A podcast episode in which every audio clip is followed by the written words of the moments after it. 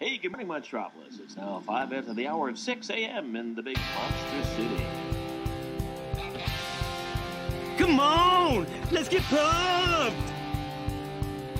I'm not drinking any fucking Merlot! what can I say? The camera loves me. Shall we begin? After you, Junior.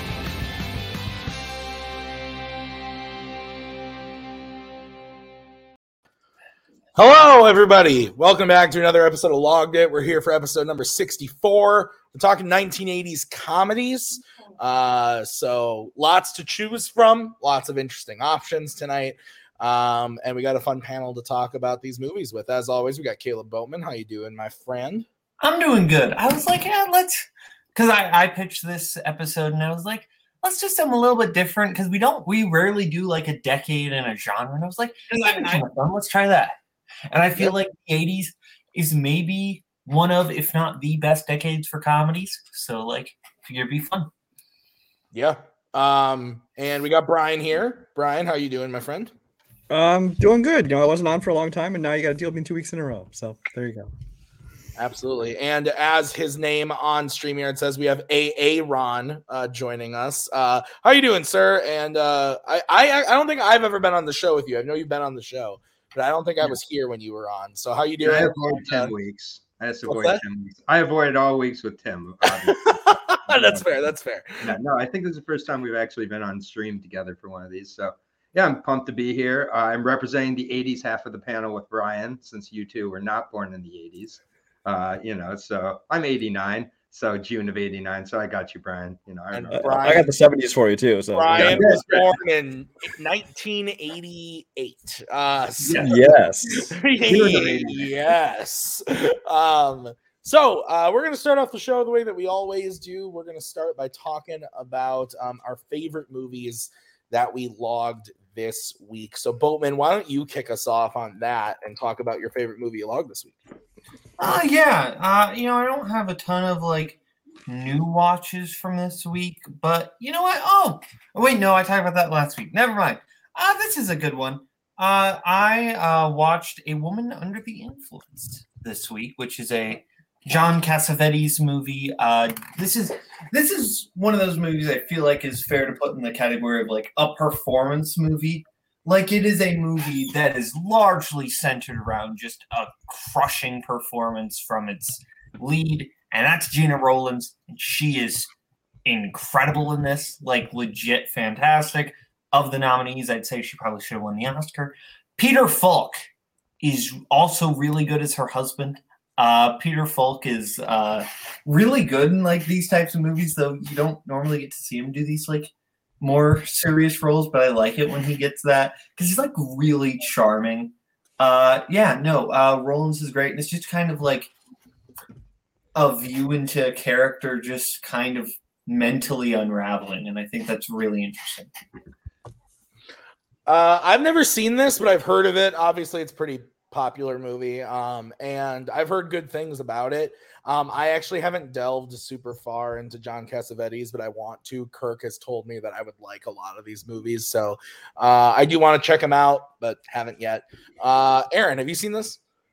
Uh, yeah, I have, and Kirk liked it on Letterboxd. Um, so every time, you know, obviously I do a Cassavetes review if I don't get the like there. But yeah, it's a great movie. Um, I didn't know anything about it. It was the second Cassavetes movie I'd ever seen besides Killing of a Chinese Bookie and it was very different from that. Um, but yeah, it's uh, yeah, it's definitely all about the performance. I mean, literally, her performance is everything in the movie, and Peter Falk makes everything a little bit better as well. So, huge fan of this movie, though. Brian, what about you? I have not seen this movie. Don't know anything about it. Cool. Sounds good. Uh, I don't have my pick chosen yet, so let's go to Aaron. Uh, yeah, I got to watch plenty of new stuff because I'm terrible at trivia, so I don't have to prepare for matches like some people do right now. But uh, I'll probably on the Western Front on Netflix, the new one. Hadn't seen the original yet. Wasn't really expecting anything out of the Netflix version. I just kind of put it on, and usually the way that goes is you kind of forget about the movie.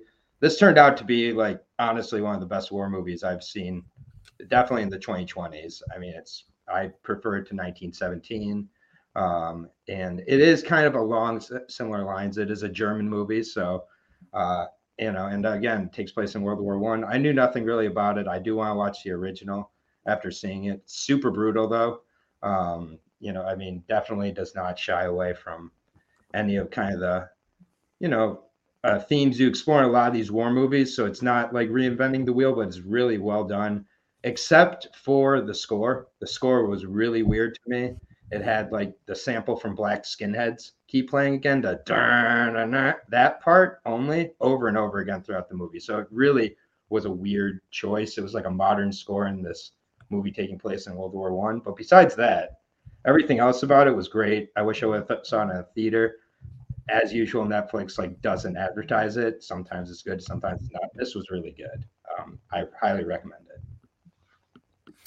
Um, I want to watch this because I had heard some things about. I haven't seen the original either, um, but I saw that this was coming out on Netflix, and I was like, eh, whatever. But I've heard the same thing that it's brutal, really, really good. Um, my go-to thing with Netflix movies lately have been has been uh, when I'm just like out and like watch them on my phone like as much as po- like did the weird ones like so this is not going to be one that i do that Do because- not watch this on your phone. yeah well i do it's mainly the ones that like i'm lately like i watched uh, and it's not just netflix most of the streaming stuff so like i watched uh the greatest beer run ever or whatever. Today i watched that on my phone like stuff like that that's just a little more like breezy and uh but this was one that i didn't even realize it was a four like german uh spoken language and stuff so like Mhm. i'm gonna i'm gonna watch it at home i i might check it out tomorrow because I've been wanting to see it, and now that I know that it's out, um, I, I might check this out. So, or I'm definitely going to check it out. But, uh, Boatman, did you get a chance to watch this yet? I'm I I don't know if I need to. Like I I really like the original, so it's like I'm good. That's right. Uh, Brian. Yeah, uh, this I have not watched this one yet. This is on my watch list because I heard about it and it, it's it sounded really good. Um, I haven't had a whole lot of time in the past week or so it's since it came out to to watch a lot of movies. And honestly, foreign films tend to sit on my watch list a little longer, um, not because I don't like them, but because if I'm going to watch those, I have to actually you know watch it. So I can't read the subtitles and things. I can't be doing other things while I'm watching a foreign film. Um, so this is what I definitely plan to check out, but just have not yet. Cool. All right. Uh, I, I have picked mine now. I'll go next. And uh, I just had, I, I'm pretty sure I knew this was going to be it, but I had to double check that there wasn't anything else. Um, mine's also a new release um, Tar. Uh, I went and saw this on Thursday with Maggie and uh, love, love this movie. Um, I didn't, uh, I haven't seen, is it Little Children? Is that the other, the last film? What is it? Yeah. Yeah. yeah from yeah and i hadn't seen that but um i forget who brought it. I think payson might have brought that one up on the show here. Scott. It was Scott. Because he hated it. oh fair.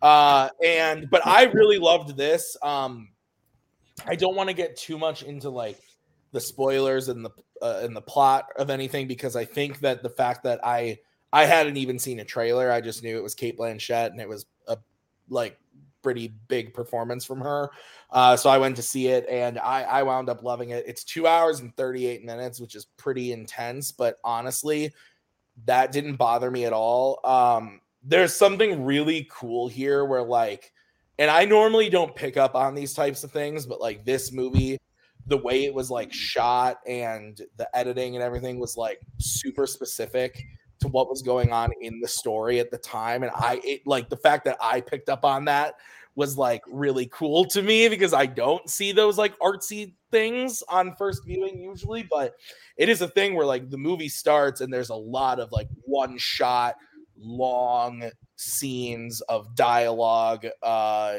and they're all fantastic but as the movie gets further further in and the drama and the chaos starts to like go further and further the scenes get quicker, the editing gets faster, and everything just moves quicker as it goes on. I thought that was really smart that the movie itself, uh, in the way that it looked and paced itself, as the character was kind of, you know, going cuckoo in the sense of like the context of the movie, which I, again, I don't want to spoil. The the movie went along with it, and I thought that was really cool. Um, this movie has awesome like because she's a composer it has like really great needle drops and like and that i mean like all of a sudden we're just like put into the middle of this like incredible orchestra sequence where she's uh conducting and was basically like a huge jump scare in the theater that freaked maggie out uh and then you have uh j- like seriously straight up like i don't know if i would say this is her best performance but it's up there. She's so so so good in this movie. It, it's it's kind of insane like how good she is. And I just thought the movie was uh really timely in what it was saying in a very very interesting way in a way that I hadn't seen before. Um so yeah, I really loved this and I I also there's a weird niche thing. But I said it to Maggie uh after the um after the movie. I said to her that it was I think I have like a niche thing for movies where you're like thrown into certain specific worlds and nothing is explained to you whatsoever. So like I love a movie like Chef, but they do a really good job of kind of like showing you like the behind the scenes world of restaurants and like how it works and stuff. This movie throws you into that like orchestra uh like uh live music world and doesn't hold your hand at all. They like throw out terms and like words and stuff and you're supposed to just like pick up and figure out what anything is happening like with certain characters and things in that world and I've found that I really like it when movies do that for some reason. Uh so I was like in from the beginning of this. I just thought it was so so so good. Uh Boatman, have you seen this yet?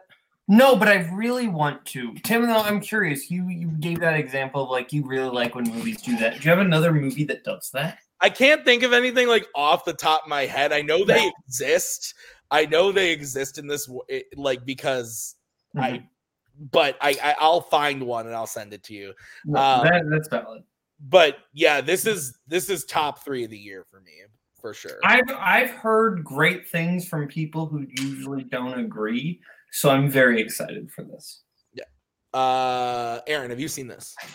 Yeah, I have. I loved it. Um, I can't really put it better than you did there with a lot of what you mentioned, with especially the technical aspects. I think that's like a, it's almost like an artsy movie made for everybody, if that makes any sense. Um, and it's just like, it's amazing. This woman is so fascinating. Yet I had no idea she existed till this movie uh, happened. Is it a true story? No. No, no, no, but like you know, it's like no, but it's like these types, like it's like I Oh. talk, like no, no, no, I didn't. Yes. Yeah, like, but it's just like just that these types of people, it's like it's not that far off from a lot of people's. Oh, yeah, yeah, yeah. I see what you're saying. right, yeah, and it's just like it, it- the layman's comparison to Whiplash. It's much more than female Whiplash. Which Oh, I've yeah. the comparisons to as well. But yeah, uh, I'm looking forward to a rewatch of it as well. Um, super tense watch and doesn't feel like the length of the movie at all, which is just a compliment to, I think, the editing and the pacing that it keeps. Yeah. So yeah, well said. Uh Brian, have you seen this? Now, you say it's a film made for everybody. Is it made for me? That's the question. Because because I'm torn on this movie because like I love Cate It's an Blanchett. artsy film made for everybody. That, that's just it. I, I- I love Cate Blanchett, and even though it's not this company, it just it just looks like it feels very A24. Like how A24 is this movie? Uh, yeah, it's it's A24 adjacent. It's probably more a neon, you know, production. Okay, okay, so it might not be made for me. Um, No. no, this is this is one that I mean, like I said, I love I love her, and I'm sure there's a, an audience for it. I'm not sure it's me. Um, Todd Fields' other movies he's directed are very you know dreary with little children, and was it in the bedroom? I think was the other one. Yeah.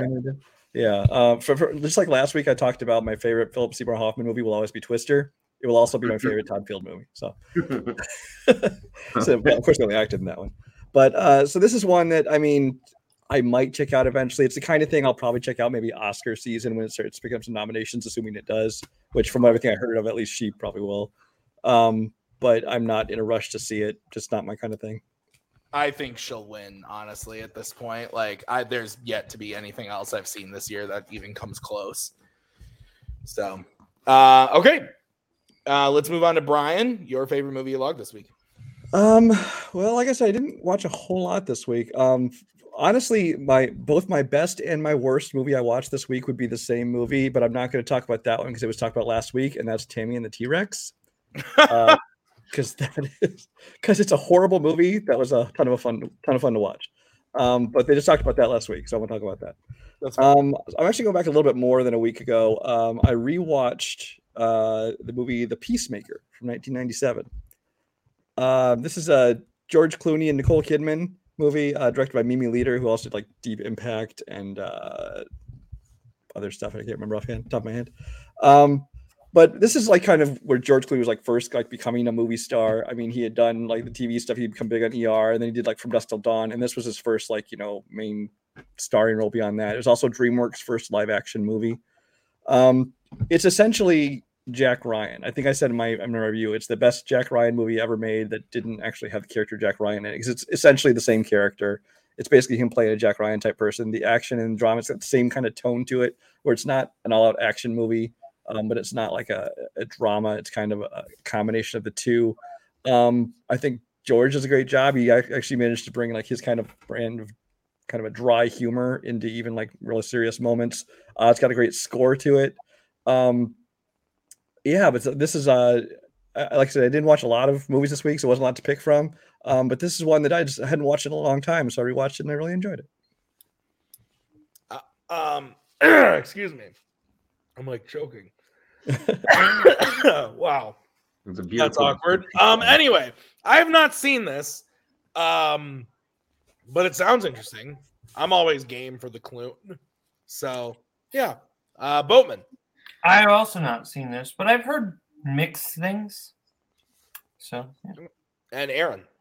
Yeah, have not seen this one, um, but I am a fan of '90s Clooney, so you know it's just a blind spot. But uh, yeah, haven't seen it. Okay. Uh so let's move back to Boatman for his least favorite. Uh yeah, I don't have anything really bad. Uh, but I'm going with another Cassavetes movie. Uh, I'm going with Husbands. Uh, this this movie was not bad per se, but it was it just felt so unfocused and just kind of boring. Uh, the scenes go on like really long. It's it's a hangout movie, but unlike a lot of like great hangout movies, the dialogue isn't particularly like fun to listen to. Like Cassavetes is a good writer and he wrote this, but it just it it felt like just kind of it felt like Ben Gazzara, Peter Falk, and John Cassavetes had nothing to do for a weekend, so they decided to make a movie. Uh, and you know, I like Ben Gazzara, Peter Falk, and John Cassavetes as actors.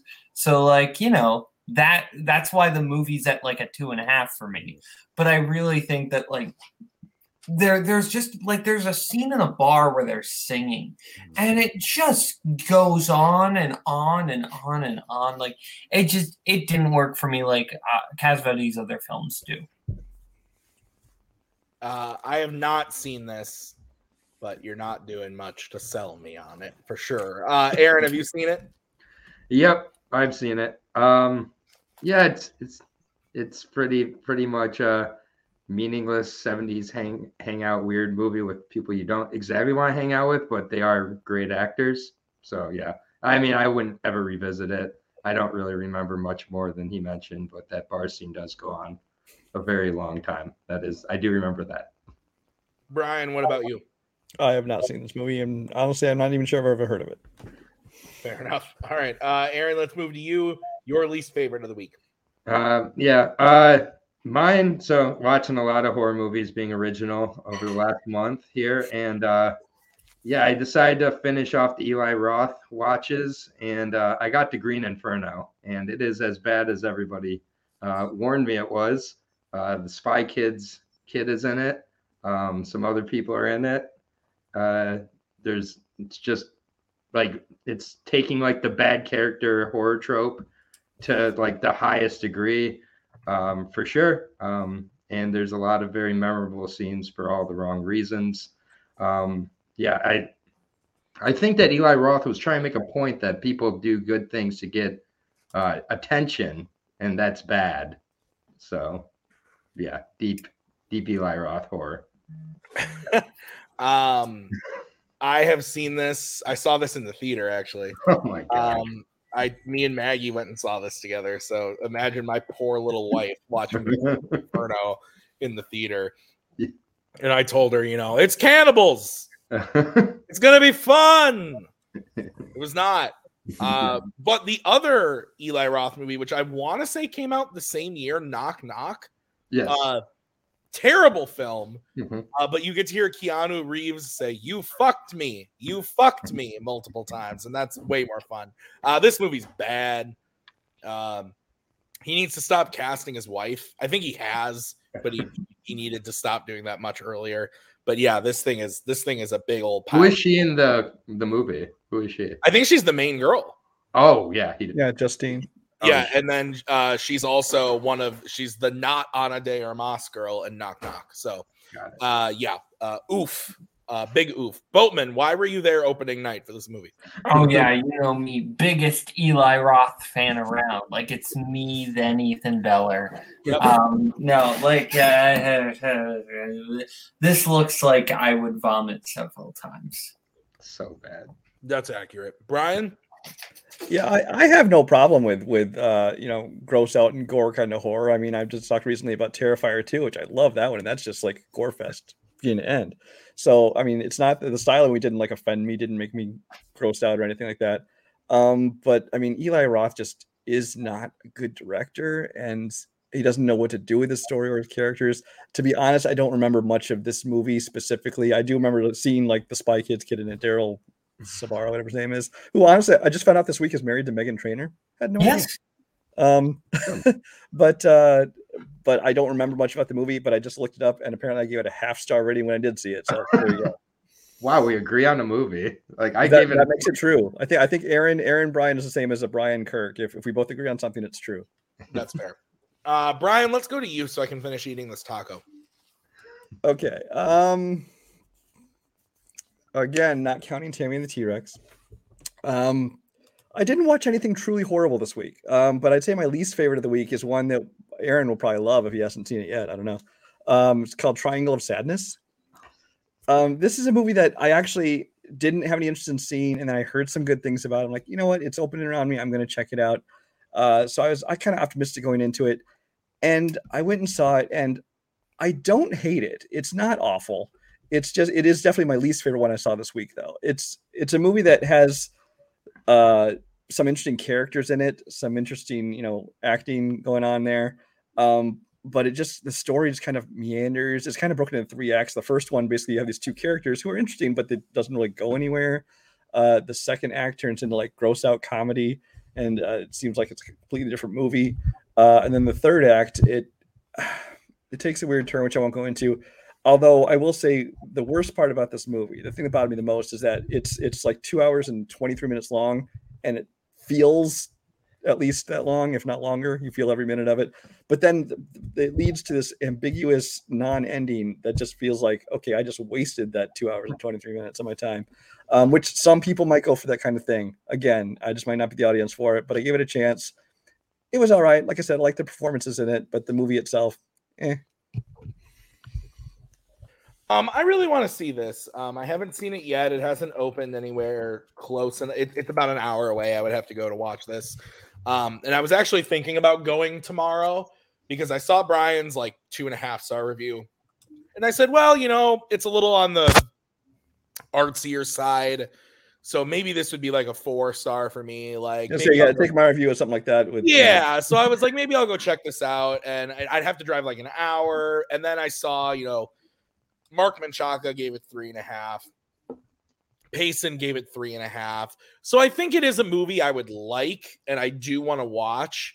But I, I, I don't think I'm going to drive an hour to go see it. Um, I'm gonna, you know, save that trip for when Banshees comes out next week. Um, I, I would much rather drive an hour to go see that, um, like I did when uh, McDonagh's last movie came out. I drove to the same theater an hour away to see it. Uh, so uh, I, I'm gonna save that trip for that movie. But I do want to check this out. So when it comes out on VOD, I will watch it. Uh, or if it comes to the place, uh, you know, 15 minutes from me, then I will definitely watch it. Then, uh, Boatman, have you seen this yet? No, I haven't. I've heard basically nothing about it, uh, so I don't know if I will see it. Fair. Uh, Aaron, what about you? I've had it recommended to me like 200 times at this point. Everybody is like, this is completely It's an your Aaron movie. movie. It's an Aaron. Yeah, movie. and usually people are right when they say that. Um, I just, I literally am going to see it tomorrow. Um, I'm very, very excited about it. And two and a half stars from Brian. Now my hype has never been more excited. Uh, just literally all my favorite movies. I think he's rated them all two or lower. So it's like really, my hype has never been higher than that. So I'm glad that you didn't like it, Brian. I'm so like, but he's not the first person to say this is an Aaron movie, and I take that as a very, I take that very complimentary and fairly expect some things to what to expect from this movie. So I'm excited, but I haven't seen it yet. Fair. Okay.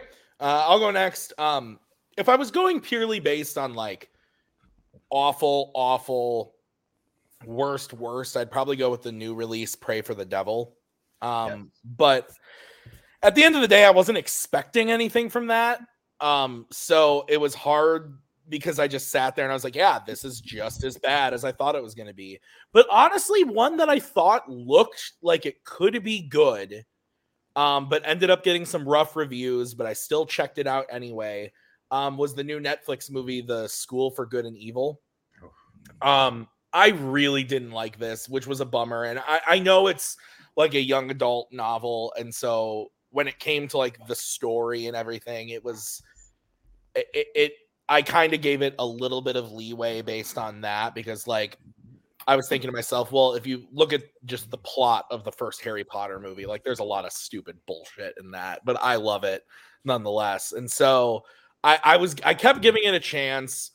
Um, the leads, the lead characters just aren't very interesting. Like eh, for the setup here, like there's two friends. One of them is like, ooh, she wears all black and has brown hair.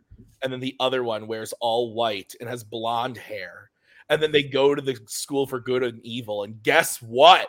The blonde one gets put in the evil school. Oh no! Like it's just like, wow, what a twist. And so I just, you could see everything coming from a mile away. There's great actors here, like Charlize Theron and Kerry Washington play kind of the the main uh, uh, headmaster, headmistresses of like the the, the respective schools and uh, Laurence Fishburne shows up, but it's just like I don't know. There was just something missing about the whole movie. Visually speaking, I thought it actually looked really well, really good. Like the visual effects were decent, um, and I thought the performances were okay. Just like so, I don't know what it was about it that just didn't click. Like I, I think it had the potential to be something really, really cool um, but it felt, and I think Brian summed it up really well in his review, which I know he didn't even finish the film, but like it felt very more on the line of the Descendants on Disney Channel more than a Harry Potter. I feel like if they channeled a little bit more of that dark stuff, uh, the movie actually is PG 13, but somehow still feels like G rated. But if it went a little harder into the darker stuff, like uh, the later Harry Potter films, I feel like this could have been really cool, but it ends up being more of a Mortal Instruments or a you know something like that, where it just, it, it just kind of fell flat, uh, which was disappointing because the talent around it was was really great. Although Paul Feig is just like on a big L streak for me. Like uh, I I I don't love Bridesmaids. I'm like one of those people that is weird and doesn't love that movie, but I actually like The Heat. I really like Spy. I think Spy is a hilarious movie. Um, but you know, between this last Christmas, that fucking terrible one with Daenerys Targaryen, uh, and then what else did he make recently? I'm missing something. Simple favor, but that was a good one. Uh, yeah, I, I thought it was all right. I didn't. Did you it. already say Ghostbusters? Oh, and Ghostbusters, which is just okay. Like, so you know, I, he's just on an L streak for me. Like, I don't know. But uh Boatman, did you watch this? Uh no. Uh I but I remember Paul Feig like went on a rant about someone who gave this movie a negative review on Twitter, so that was funny. Uh Brian, what about you? I know you said you Yeah, but Paul Feig goes on a rant anytime someone says anything besides full praise of any of his movies. He finds you know scapegoats and other reasons why they didn't like it. Um, yeah, Paul Fe- Paul Feig, I don't tend to like most of his stuff. I mean, I loved like back in the days of Freaks and Geeks, things like that. You know, I thought Simple Favor was pretty good, but the rest of his movies, eh, not so much. Um, yeah, like like you said, I, I didn't actually finish this movie. I, I logged it as a partial view, but I didn't rate it because I don't rate something unless I watch the whole thing. Um, because I watched about half an hour of it and I tapped out because yeah, it I think I said it, it looks and feels like every other failed YA franchise wannabe ever. Um, and it really was. It's got good actors in it, like you said, Charlize Theron, Kerry Washington. Um, but they're totally hamming it up. It's clearly made for more of that YA or a younger audience than me, which you know isn't saying much, but a much younger audience than me. Um, and so I'm sure there are people out there that will love this movie. It just was not going to be me. And yeah, it definitely was. It, it, felt like it felt like Hogwarts meets Disney Descendants because I, I didn't even realize at the time, but then they started talking about like one of the characters, their dad is Captain Hook, and somebody else was related to some other fairy tale character. I'm like, oh, they're just going straight for Descendants. Okay, cool. But yeah, I, I can't comment more because I only watched first half hour. Uh, Aaron, what about you? Nope, not going to watch a two and a half hour. This is an Aaron movie. No, I'm not even. I haven't seen a second of a Harry Potter movie. I'm not going to see a second of a Harry Potter movie based on no. Yeah, that's fair. Okay. Um, Boatman, you want to kick off the list stuff? Yeah, totally. Um, so my first, we're gonna go into 1980s comedies. My first pick is going to be, yeah, you know what? It's November. Movies are coming up, uh, and this is one I always gotta watch. I'm going with Planes, Trains, and Automobiles. I think this is like the perfect buddy road trip comedy like I think Steve Martin and John Candy are basically the ultimate like comedic like straight man crazy one duo and I think they're so good at it. And I think the thing that this movie really has is the emotional aspect of it. Like the actual comedy is great. Like the the scene where um the the mess around scene or the you're going the wrong way or uh his rant those are those are all very funny but like the, they actually make you care about these characters, particularly Del Griffith, who's a character who, if mishandled, could have been one of the most annoying characters in cinema. And I think specifically with the "My Wife Likes Me" scene, they know how to do it. So I I think this is a fantastic film. John Hughes best in my opinion. Uh, Aaron. Yeah, no, I love this movie. Um, this is just one of my favorite movies to watch with my family, probably. And from when I was a kid to still like as a grown adult, going back and watch, like, yeah, it's just endlessly rewatchable. It's got the heart, it's got the comedy. Um, you know, it's not. It's even one of those '80s comedies where they can't say it's not funny anymore for any particular reason. Uh, maybe some other movies we'll talk about, but yeah, it's a good one. Um, I actually saw this for the first time back in 2019. Um, I had never seen it, and my my good buddy, friend of the show, Tyler Butler, uh, he was like, "You son of a bitch," and so he lent me uh, his copy of it, and I watched it, and it, it's great. It's it's so great. Um, the big scenes that Boatman brought up, like the uh, "My wife likes me" thing, the um, uh, the big scene with Steve Martin uh, saying the f bomb, and the, the kind of the behind the scenes of like that's that scene's the reason the movie got rated R. Um, I think is really funny, but they like left this. They had to have that scene in there and had to have it be that explosive. I love that shit. Um, yeah, it, it's just fantastic. It's one of those movies where like it it lived up to the hype, where everyone was like, "This is just a great Thanksgiving like holiday like Hughes movie," and the performances are fantastic, and it, it genuinely lives up to it. Um, I I don't know that Maggie's ever seen this one. Have you ever seen Planes, Trains, and Automobiles? not all the way through. It, it's coming out on 4K in a couple weeks, just in time for the holiday. So you, you, you bet Timmy will pick this up, and mm-hmm. um, we'll we'll give it a holiday watch this year. Maybe I'll make Maggie's parents watch it. They'd enjoy that. So, uh, Brian, what about you? Uh, this is a movie that I enjoy, but I, I, don't seem to love it as much as everyone else does. Um, it, it, to me, it's got some you know classic scenes to it. It's got a lot of funny moments to it but as, as a whole, as a movie, I'm like, eh, it's okay. It's it's not. I I think Steve Martin's done better movies. I think John Candy's done better movies. As John Hughes goes, for me, it's it's like mid range, probably on, on my list of his. But uh, I mean, it, it, it's funny. I just don't have quite the same love for it as most people. Okay, uh, Aaron, let's go on to you. Um, yeah, I'll. I have a lot of different kind of ways I was thinking about going with kind of my favorite 80s comedy, but I'm actually going to go with the my favorite 80s comedy I've seen this year. That um, I'm not sure if I would have liked that earlier times in my life as much, but uh, it's Nine to Five.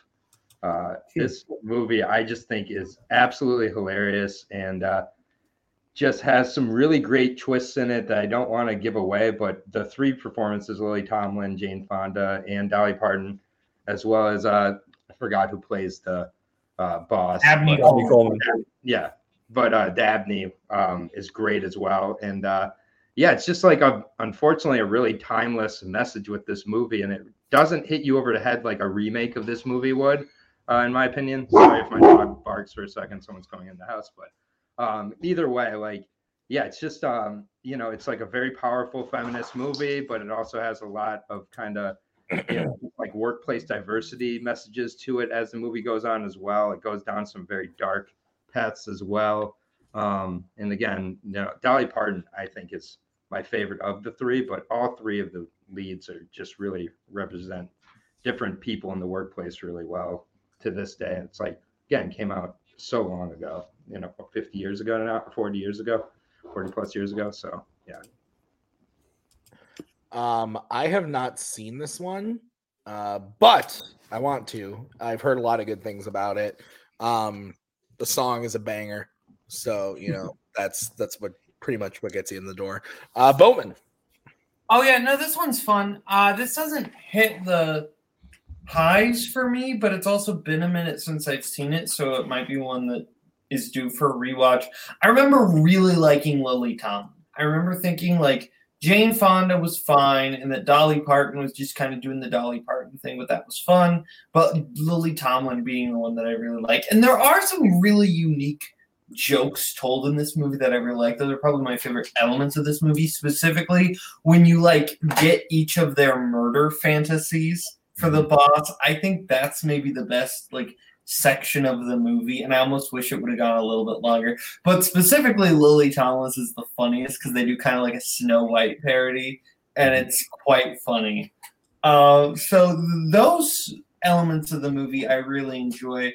Overall, though, this a lot of I remember a lot of the jokes not quite like hitting for me as much, but it's probably due for a rewatch. Brian, what about you? Yeah, I just added it to my watch list because I have seen this movie. I, I think I've seen it a few times, but probably not since the mid '80s. Uh, so it's it's been a long time to where I don't remember much of anything about it. I mean, my only exposure to Nine to Five in the past, you know, 30 years is Deadpool 2. So, um, uh, but yeah, I added it to my rewatch. I, I think I remember liking it, but I also don't remember much about it. That's fair. Okay.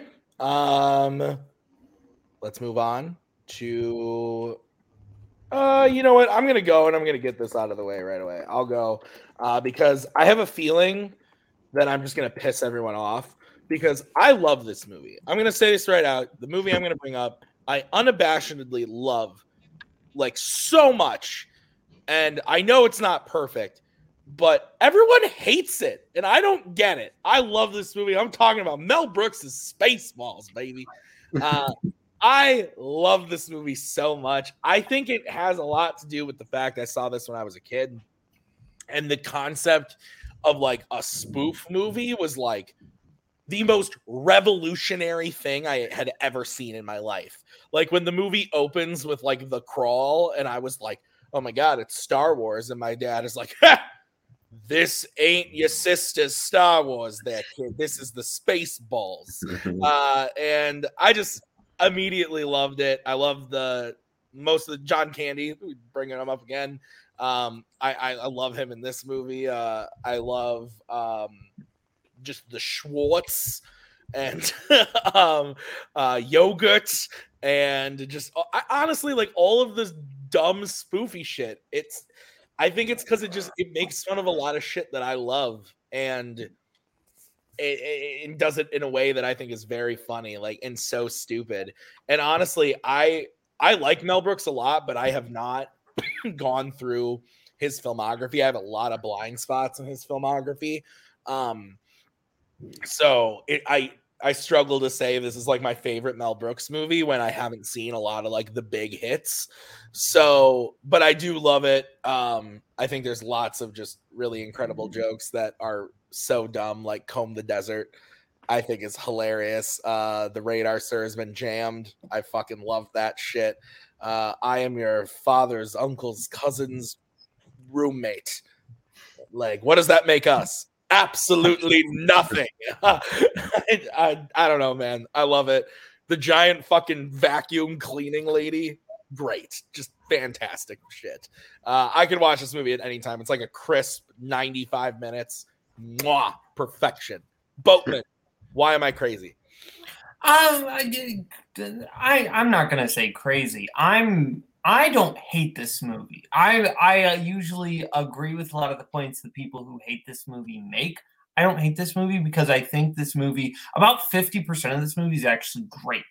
All the stuff with Skroob is so fun. I think the idea of putting Rick Moranis as your Darth Vader is a hilarious, incredible idea. I think that is so funny. And all the jokes that I think legitimately, like one of the funniest scenes of the 80s is the VHS scene. Like that stuff, Instant like, cassette. when did that happen? Now. What we're watching is happening right now. Like that is so fun.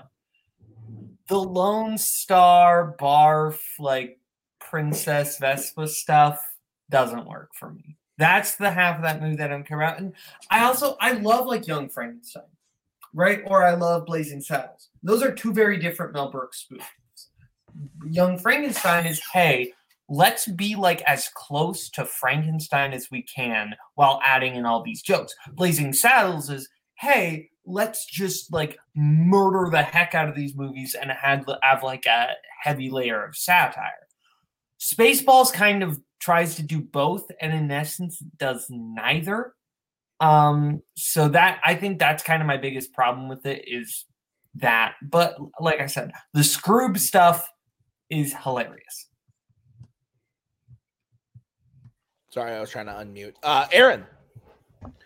Yeah, uh, I also saw this movie as a kid. Uh, grew up r- loving Star Wars. Never knew about parody films till I saw this, and had pretty much the same epiphany that parody. I thought this movie invented parody, so it, I haven't revisited it in twenty plus years. Um, I'm not sure if I'd like it or not, but it did inspire me as a kid. Uh, my real last name is Brooks. Fun fact for everybody: uh, it's not Jay. Uh, so when I was a kid learning about Mel Brooks, I was like, oh, is he related to me? He's not. Um, but I uh, went back, watched all his movies. My favorite Mel Brooks movie, easily History of the World Part One. Uh, nothing close to that with how much he made me laugh at that. But uh, Spaceballs was, you know, perfect for the age I watched it at. And I almost don't want to revisit it. A lot of these movies from then I revisit, I'm not grateful to. So might just leave it where it was at. But definitely enjoyed it when I did. I didn't know this movie was hated. So uh. I get shit for it all the time. I feel like Brian doesn't like it. Brian. that leads right into me. Okay. Um, so so I, I saw this movie honestly an advanced screening, honestly, back in 1987.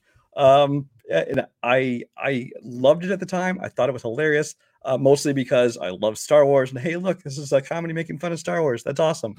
Um, because this is before thousands of other better parodies and and things, and of course YouTube and whatever else did better spoofs of Star Wars. Um, but I mean, over the years, I still consider this like one of the Mel Brooks movies I like because like I, I love Young Young Frankenstein. But other than that, I Mel Brooks movies I really hate. I don't find them funny at all. Um, it's just to to me, it's just like the worst kind of like dad jokes and puns and all these kind of things. They're just like the lowest hanging fruit. It's like, oh, it's basically two hours of eye rolling when I watch his movies. Um, which again, comedy is very subjective. So some people like it, some people don't. Um, but this is one of the ones I thought, oh, I still like this movie. But then I rewatched it a couple years ago. I'm like, yeah, I don't even think I like this one anymore either. It's just I, I like a lot of people in it. You know, I like I like I'm glad this movie basically introduced us to Bill Pullman. Uh, I even like Daphne Zuniga. And of course, John Candy's always good. Their roles in this movie, not so much, but I like that, but I like those actors specifically. Um, and of course, the worst parts of the movie are anytime Mel Brooks is actually in his own movies, because the whole thing with yogurt and all that stuff was stupidest stuff in the world. Um, but yeah, Mel Brooks, not for me, unless it's Young Frankenstein. That's fair. All right, uh, Brian, we're gonna stick with you. What is your first pick? Um, I'm going to go with another 1987 movie. Um, I'm going with Popular with year this list. yes, uh, the directorial debut, well, feature film directorial debut of one Danny DeVito, uh, "Throw Mama from the Train."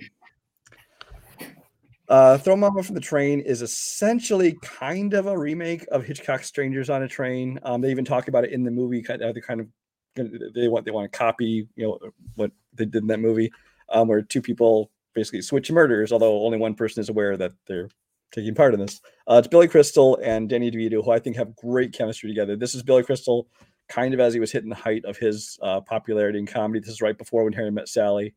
Um, but I, I just think they're they're the two of them and their style of comedy, and I, I think just blends perfectly. Danny DeVito's playing, you know, you used to see him as a very gruff person, and here he's a kind of very innocent, almost childlike uh, uh, person, and and Billy Crystal is kind of this jaded, sarcastic author who's just hates his his wife.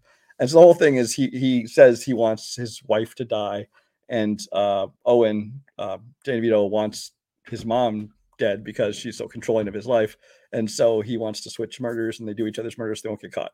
Um, one of the best things about this is Anne Ramsey, who plays uh, his mom. Uh, she got an Oscar nomination for this movie. Um, you, you, anybody who hasn't seen this movie, you'll know her as Mama Fratelli from The Goonies. Um, she's done other stuff as well, but that's what she's most well known for. Uh, she is phenomenal in this movie. She is a ton of fun. Uh, like I said, Oscar nominated for it. Um, it's interesting to watch this movie also because it was clearly filmed as an R-rated movie and then cut down to a PG-13 because there's several points where you can like see them mouthing other words than you know what comes out. It looks like a TV edit or something like that. Uh, but this is a movie. If, if if you like comedy, if you like either of these actors, I think you'll really enjoy this movie. Um, I haven't seen this, but I've heard a lot of good things. I, I believe Cody recommended it to me. If it wasn't Cody, it was Boatman. Um, It was Somebody- probably Cody. I know he really likes this. okay, then it was probably. Or wait, no, he doesn't really like it. He's he and I are on the same page, so I don't know who. Could have been Hanley. Somebody liked it. I want to watch it, but I haven't. Boatman, go ahead. Uh yeah, I think like Danny DeVito is kind of in terms of directing a a master of the dark comedy. Like he's really good at making movies. Just like the way these movies look, they look exactly how they should look, which is kind of weird, which makes it kind of funny, but kind of scary.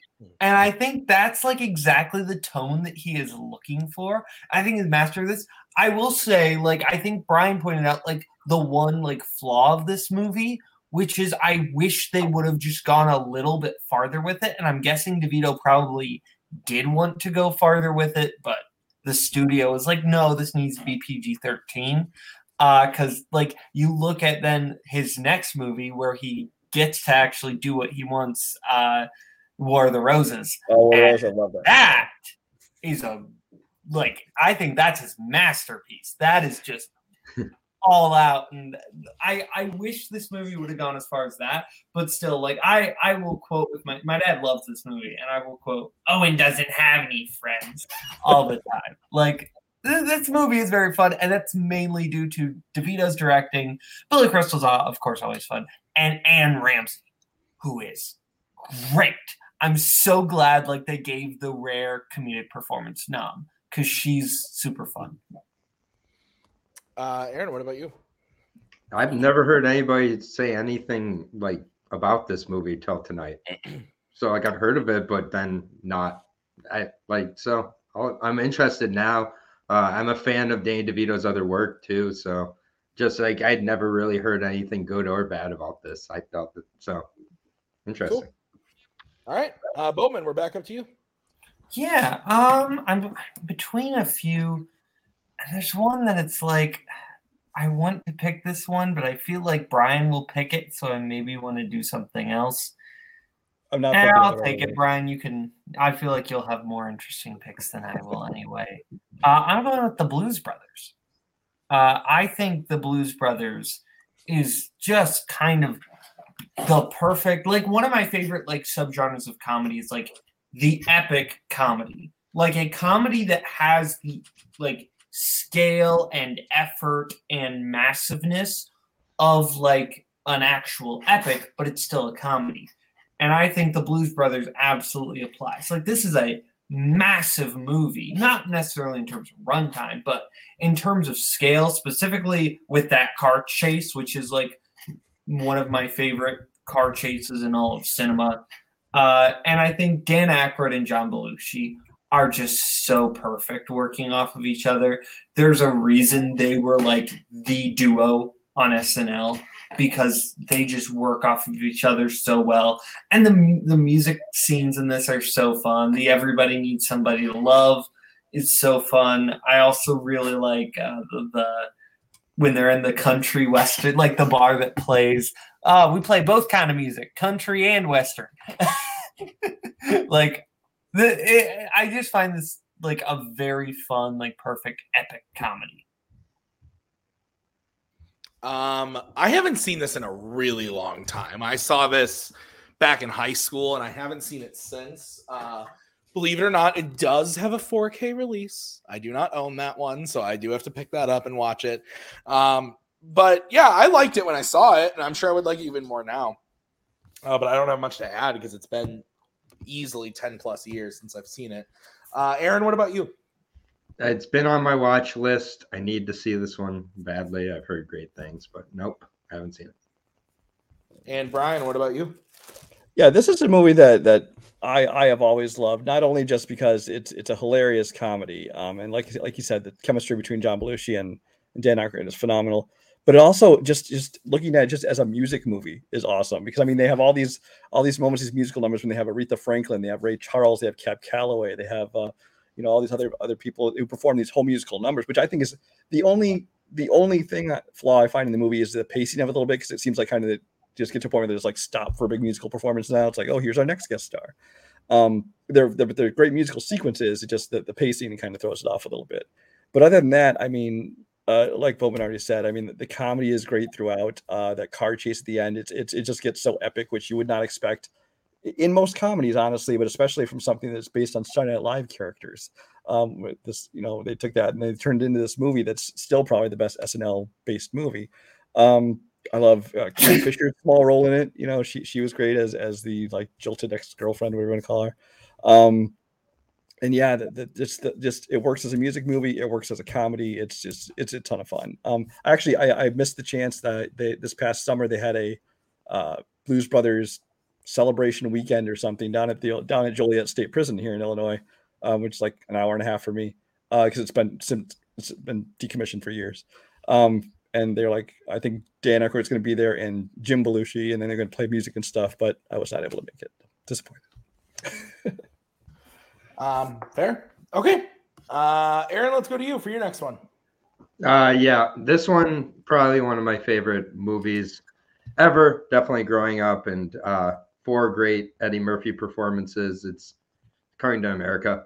It's got to be that for me. Um, I just like top to bottom. It just will make me laugh forever. Uh, I just love this movie. I love all the characters in it. Uh, as a Jew, great Jew face from Eddie Murphy in this movie. Not offended at all by that either. So, uh, you know, good on, uh, you know, he could be Joe Louis's ass. Uh, the barber shop alone, great. I'm glad they never made a sequel. That's very good. Uh, that would be unfortunate uh, if they did. Um, so, you know, it just sexual chocolate. I mean, when he goes to get his hair cut and he just cuts off his ponytail, he's like, that'll be, that'll be $20 like just it's just you know he's just like what you using your hair like berries like just the whole country of zamunda somehow even in 2020 still not offensive that this whole country exists of zamunda and like the misunderstanding as a kid i didn't know what sow your wild oats meant so like i just imagined it as a literal saying as a kid i didn't understand what he was going to america to do then as a adult learning like and he's like oh yeah we're the finest women in america queens like that's where you're gonna find the most like and just like I don't know. It's just a great movie. Uh, it's timeless.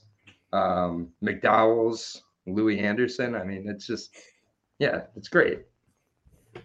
Um, I saw this for the first time uh, right before the second one came out. Sorry, Aaron, to bring it up, oh. but uh, and because I had never seen it before, and uh, look at Tim go. He got the good old 4K Blu-ray, picked it up, watched watched it, um, and I really enjoyed it. I I didn't love it to five out of five stars.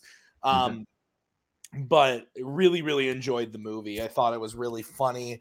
I didn't realize it was going to be this like hard R rated movie going into it. And then the movie opens and he's like, there's like naked ladies giving him PJs and shit. Like, right Royal away. penis is clean. And he's so bored by it. He's just so unfulfilled by these. The royal penis Um, clean, Your Highness.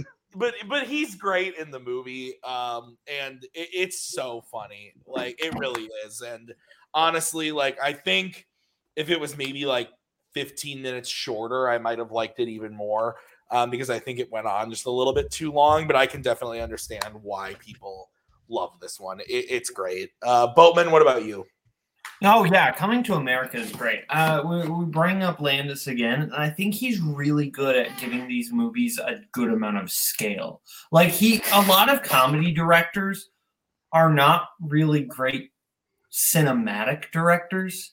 Like they're not really focused on that. They're focused on how best to tell the jokes, which is fair. That's the primary aspect of a comedy.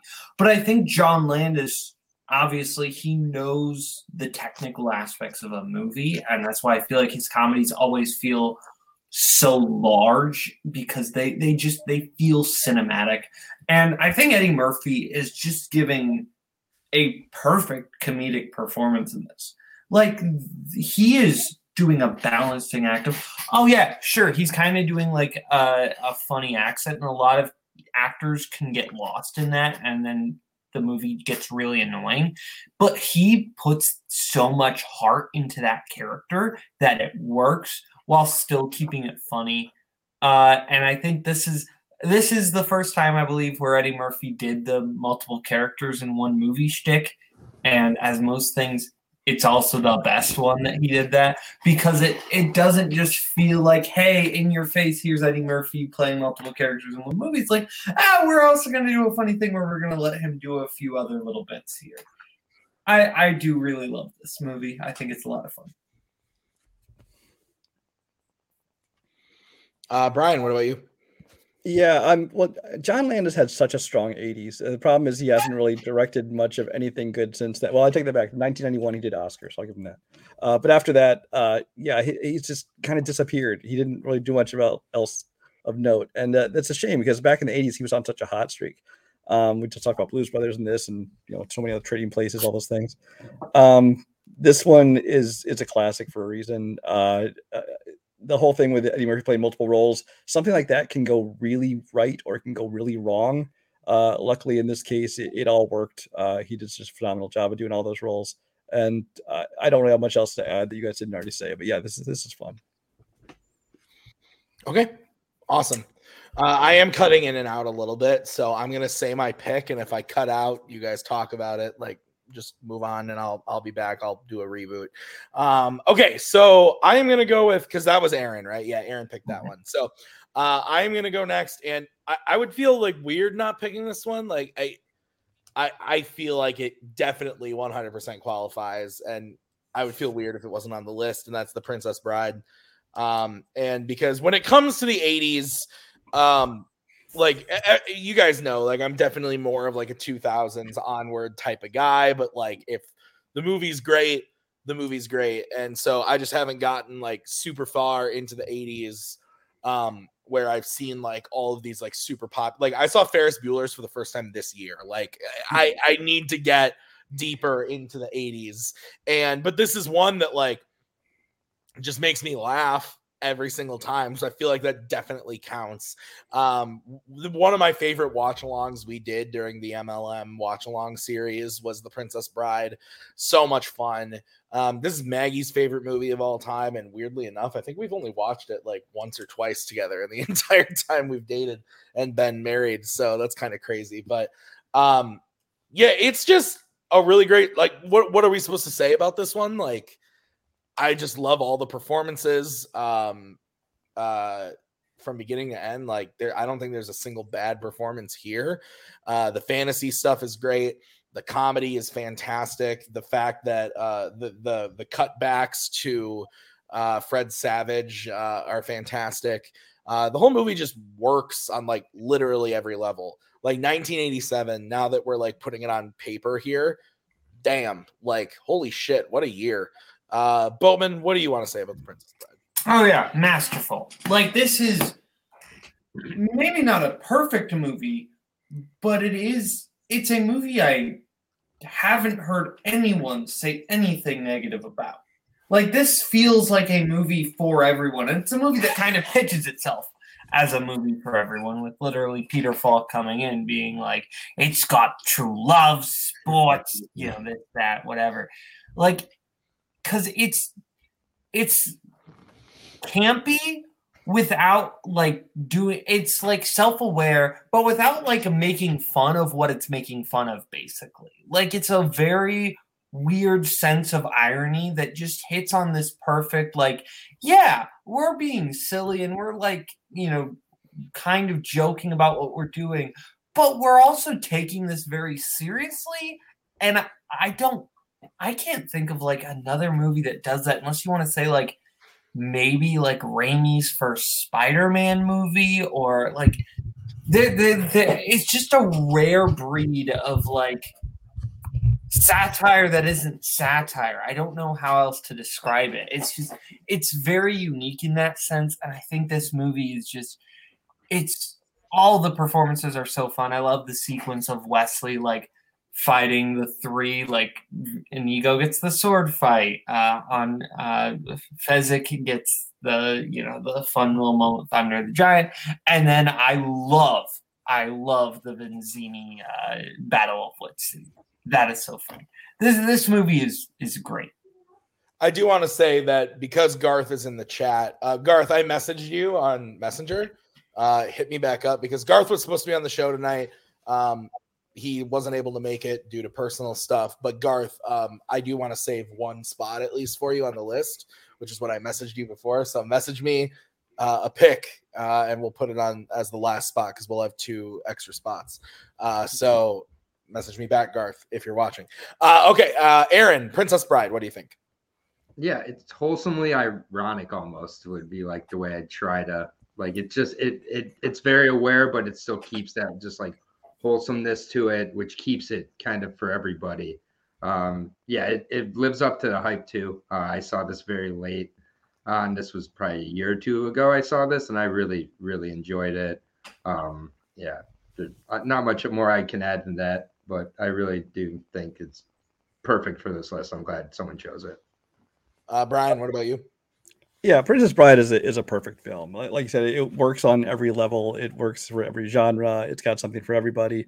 Um, it's one of those that you hear so much praise for and love for. It's like you kind of think that you'd get like sick of it and be like, okay, let's just not overdo it, folks. But you can't with this one because it's worthy of every bit of praise it gets. Um, it's one that I probably watch at least every year or two. Um, and it's just like a who's who of, of great actors in it. So, you know, that's great. Yeah. All right. Uh, so we're moving on to Brian, I believe. Okay. Um, I'm not going to go too obscure tonight. Um, but it's it, but there's a movie that's it's very underrated and underseen. I think, um, largely because it's never been available like to to view very easily like on digital until last month. They finally put it out on digital. You can buy it or rent it on Vudu, whatever. Um, until then, it's only been on DVD, and that is Better Off Dead from 1985. Um, Better Off Dead is uh, John Cusack back in his comedy prime. Um, he did this, and he also did One Crazy Summer with the same director, Savage Steve, Holland. Of course, he went on to do like Say Anything and things like that. Moved on to more serious roles. But this is uh, kind of the big breakthrough movie for John Cusack, where his kind of uh, trademark kind of just dry wit, and he's he's almost like the straight man in in the middle of madness going on around him, and yet everything he's doing and how he does it is just so funny. His reaction to things, um, it kind of I, you can kind of see the the thread that goes from this all the way through to like Grosse Pointe Blank. It's got that same kind of character to him. Um, this is a movie. It's it's uh, it if you look at it through today's lens, there are going to be some politically political correctness issues with some of the jokes. Just let it go. Um, uh, uh, but yeah, it's it's just it's it's it's absurd. I mean, there's things in it that are just like you know weirdly unnatural happening with like the, the, his mom cooks his food it just comes alive and crawls across the table it's got gags like that but a lot of it's just it's it's this kid in high school who is dumped by his girlfriend and it's a very simple story about how he really wants her back and he's obsessed with her.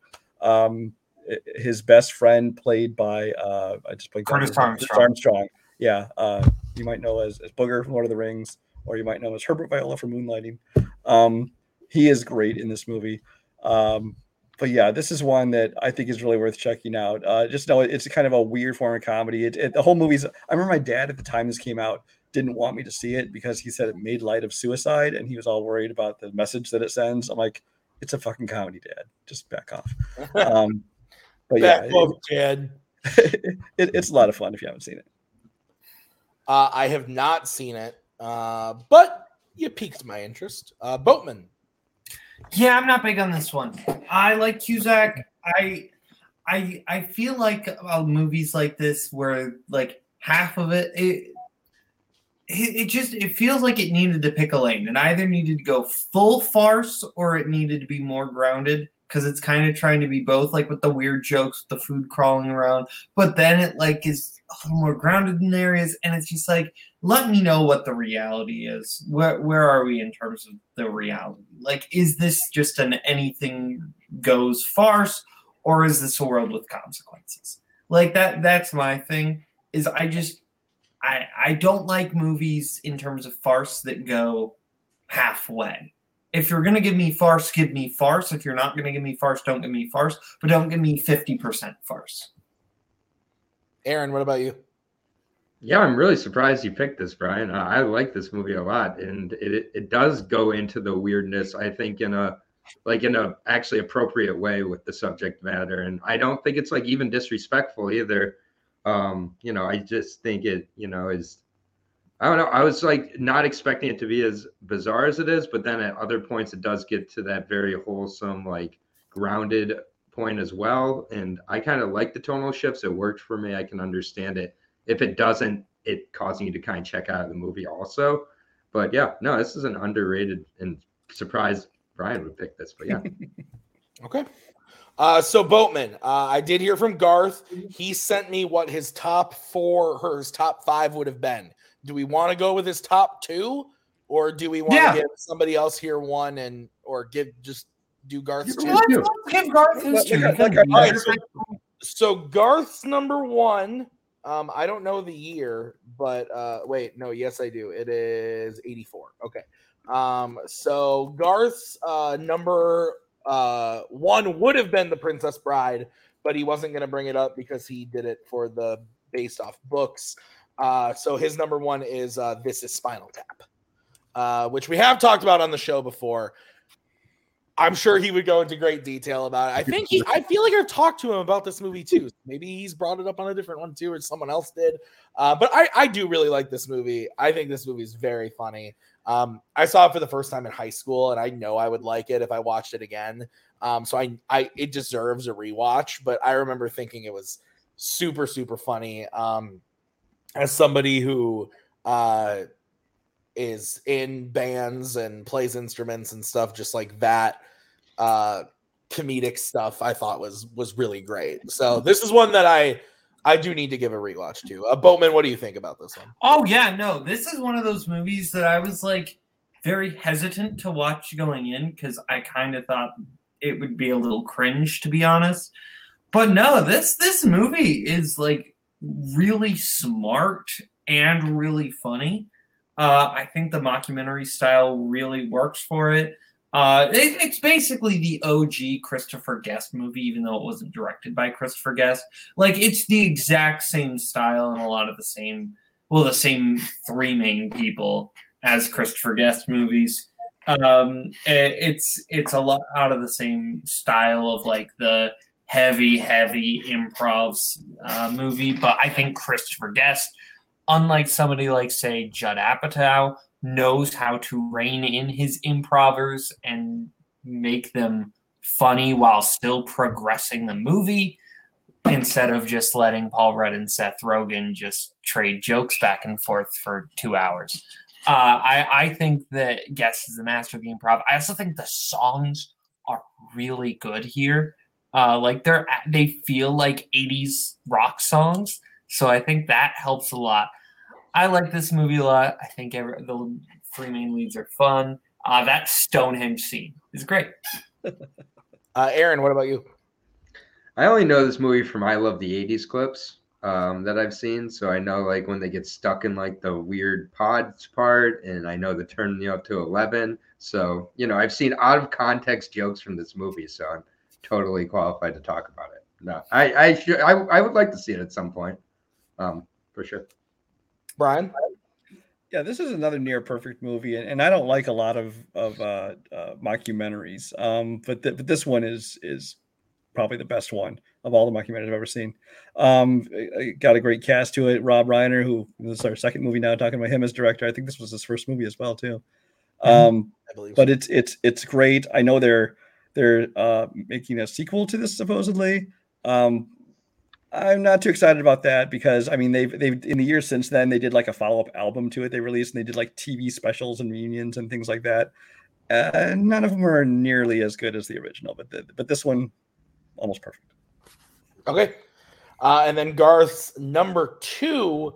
Uh, I'll be frank, I haven't seen it, so I'm not going to talk about it. But I did look and I saw that uh, both Boatman and uh, Brian had this rated highly. Uh, so I think we will have something to talk about. Uh, his number two pick was uh, a fish called Wanda. So I have not seen it, so I can't tell you shit about it. But I've heard that it's good. Uh, Boatman, fish called. No, Wanda. this is a masterful comedy. This is great. Legit, I think one of like the funniest scenes for me ever is the scene in which involving Jamie Lee Curtis and John Cleese at John Cleese's house, and John Cleese's wife comes in. That sequence had me crying laughing. It is so funny, specifically how Kevin Kline gets weaved back into that scene. Kevin Kline, uh, one of the rare comedic performances to win the Oscar, and he deserved it. He is incredible. Uh, yeah, no, I, I think that this movie rules. Jamie Lee Curtis is super funny. Michael Palin gets a really funny subplot in this movie. Super fun. Love this movie. Uh, Aaron. Yeah, I need to see it. Um, it's I know it's great, and I just haven't seen it. And Brian. Yeah. Oh, yeah. This is a great movie. It, it's it's essentially. I mean, it's not technically Monty Python, but you definitely feel it feels like that American uh, American like Monty Python meets that American sensibility, which I talked about on a previous log with uh, Erik the Viking was kind of the same thing, but this one is far better than that because you have you know the, with the American cast with Kevin Kline and Jamie Lee Curtis, but then you have of course have uh, John Cleese and Michael Palin. I think Michael Palin is the is the uh, MVP of this movie. He is just because his his brand of physical uh, comedy and just his reactions and everything are just hilarious. And of course, Kevin Kline winning an Oscar for his role in this movie. Um, yeah, this is just phenomenal. I, I I do think that one of the things that surprised me about it is that the director of this is the same guy who directed Alec Guinness way back in the Lavender Hill mobs. I mean, he'd been working forever, so it's a lot of fun. Okay. Uh, so that's our list. Uh, head over to the Letterboxd page uh, to take a look at that list, hit like on it, and uh, also see all the movies that we talked about tonight. Um, so we're going to move on to the movie of the month. Uh, we're going to be talking about uh, 2022's or 2022. That is not a 2022 film. It's a 2021 film. That's a typo on Tim's part.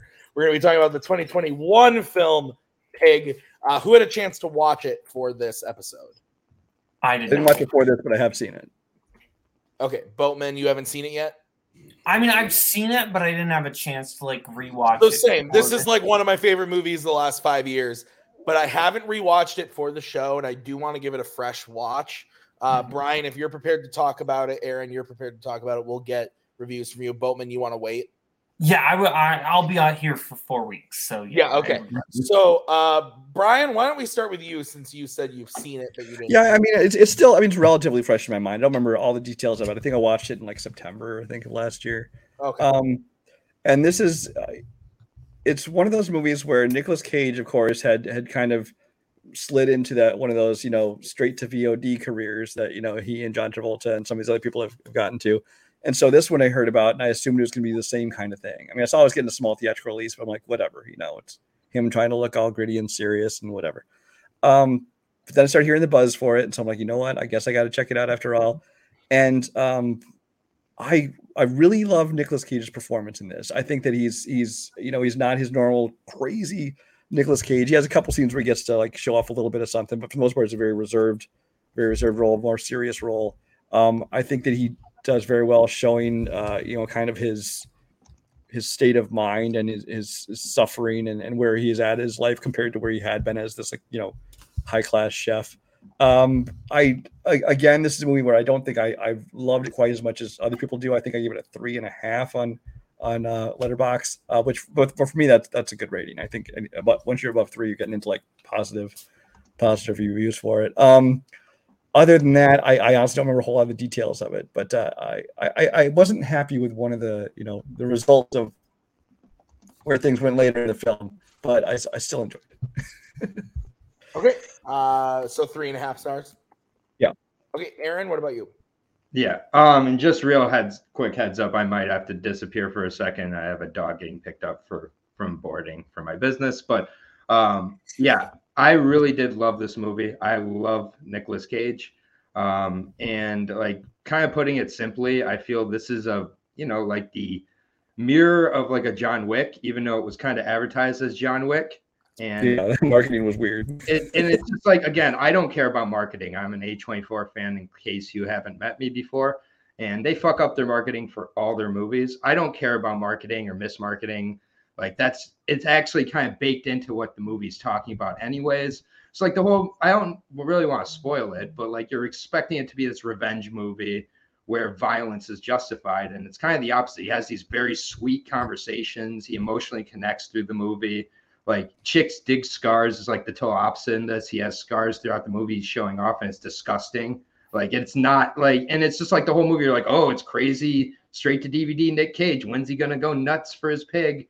And it's just so much more than that. I'm a foodie, you know. I love food. I love chefs, and this is just like shows some delicious, you know, modern cuisine that I would overpay for here in DC, and like got, kind of dives into that, dives into you know do you do things for yourself or do you do things to maintain your business all these just like really poignant themes every you know i don't know the the way the movie starts like just you expect it goes down a different way than it does and it doesn't justify violence or support violence being the answer so it's like very much not john wick and that's what people got mad about with the movie and that's what i love about the movie it's by neon a24's co- cool cousin so i can like it so yeah i would say four and a half stars. Honestly, it's a directorial debut. Feels like this guy's been directing forever. I can't wait to see his next movie.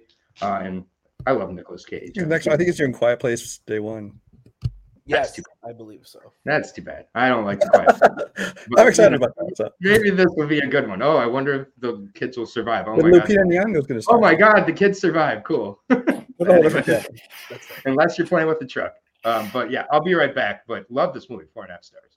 That's fair. And we're wrapping up anyway. So uh great. Here. Thank you for having me on. Yeah, thank you, Aaron. Thank you, Brian. Thank you, Boatman, who's frozen in time, it appears, in a very fun way.